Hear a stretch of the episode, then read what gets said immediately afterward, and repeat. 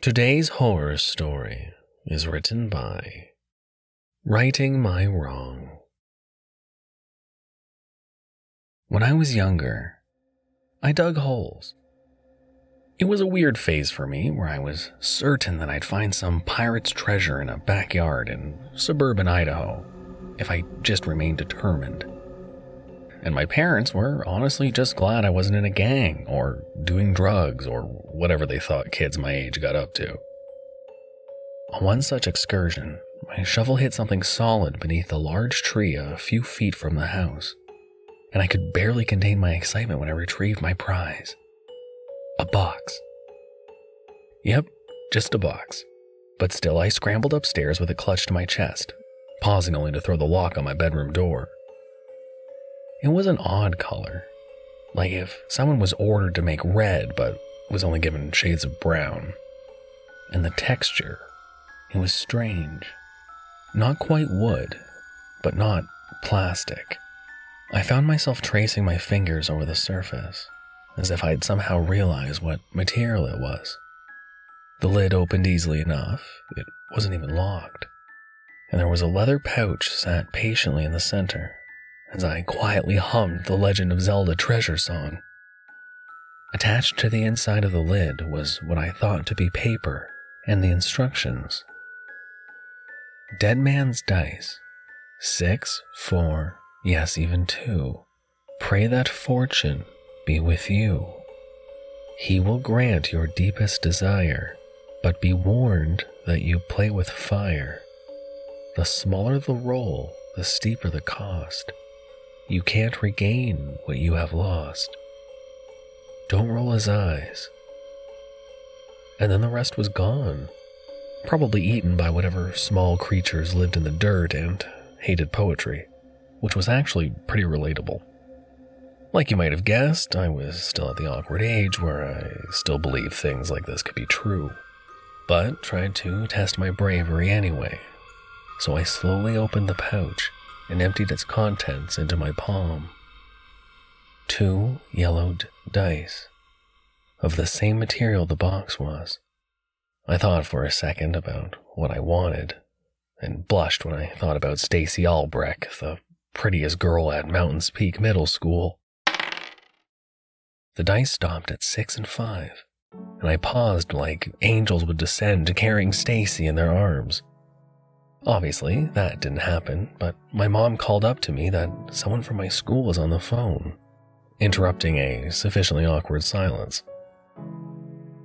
As I rounded the corner into the kitchen, my elbow connected with the wall and a light pain shot through my arm, earning me a sympathetic wince from my mom. "Hello?" I grumbled into the receiver, cradling it between my shoulder and cheek so I could rub my funny bone. Um, hi. This is Stacy, you know, from school.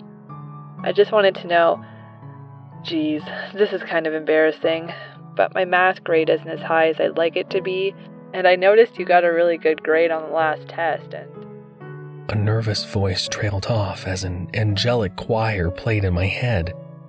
We talked for fifteen minutes about tutoring plans, and it was only once I was back in my room that I realized, holy crap!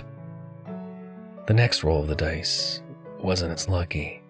It was double threes, and in exchange for a Nintendo sixty-four, I got hit by my dad, pretty literally. He had been thinking that his dumb son would run behind him in pursuit of a basketball as he pulled out. I don't know what was worse, the blinding pain that rocketed up and down my shattered leg, or the way my mom screamed at my dad. The way he screamed back. Didn't get better, if you were wondering. They fought all the time now, about how my dad drank, about how my mom was coddling me, about anything and everything. And the storm that raged on inside our house was almost as bad as the one outside. I tried to cover my ears, but I could hear them bickering even through my own desperate sobs. It was my mom yelling about a divorce that forced me from my bed, snatching up the dice and throwing them to the floor as I prayed and wished for them to stop, for them to realize how much they loved each other. One and three. The last thing I heard was my world exploding.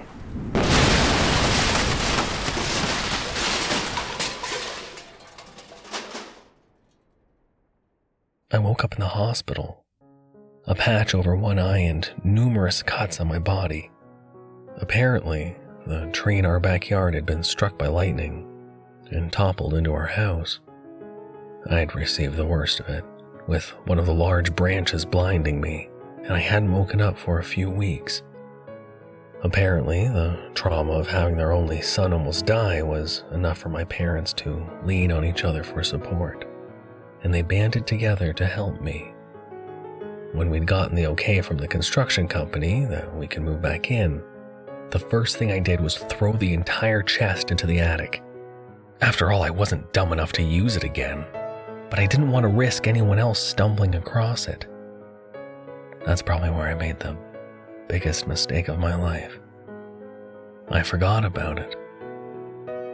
Between the therapists and my parents telling me that my mind invented magical dice to deal with the trauma, I let the box gather dust by the old Christmas decorations and our collection of board games with missing pieces. I moved on. I married the love of my life, one Missus Stacy Cooper, who had stayed by my side long after her math grades improved. We had a beautiful daughter together, and she quickly became my reason, my world, my everything, the second her tiny hands grasped my finger. We lived in my childhood home when my parents decided that Florida was more their speed, and silence became a rarity amidst the laughter and joy. It was perfect, and then it wasn't. I was the only parent who worked from home, which meant that my daughter, my beautiful Melody, pretty much knew that she could get away with more than her mother allowed, so long as she stayed quiet. The screaming, the wet crunching, the squelching, they were all decidedly not quiet as they echoed from the attic, and I took the stairs two at a time, yelling her name over and over again. Weirdly enough, the first thing I noticed was the game of Sorry, which had been set up. The second was that damned box. It was brighter now, like someone had painted it in a fresh wound, and much smaller than it had been when I was a child. The pouch strewn to the side was softer and looked newer, brighter, and the dice were a white I had never seen them before. When I saw that unfinished note, now completed, someone started screaming, loud and full of despair. It was only later that I recognized the voice as mine. Dead girls' dice. Six, four, yes, even two. Pray that fortune be with you. She will grant your deepest desire, but be warned that you play with fire.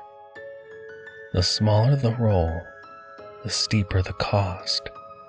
You can't regain what you have lost. Don't roll her eyes, or you'll pay the price. Take her place and become the dice.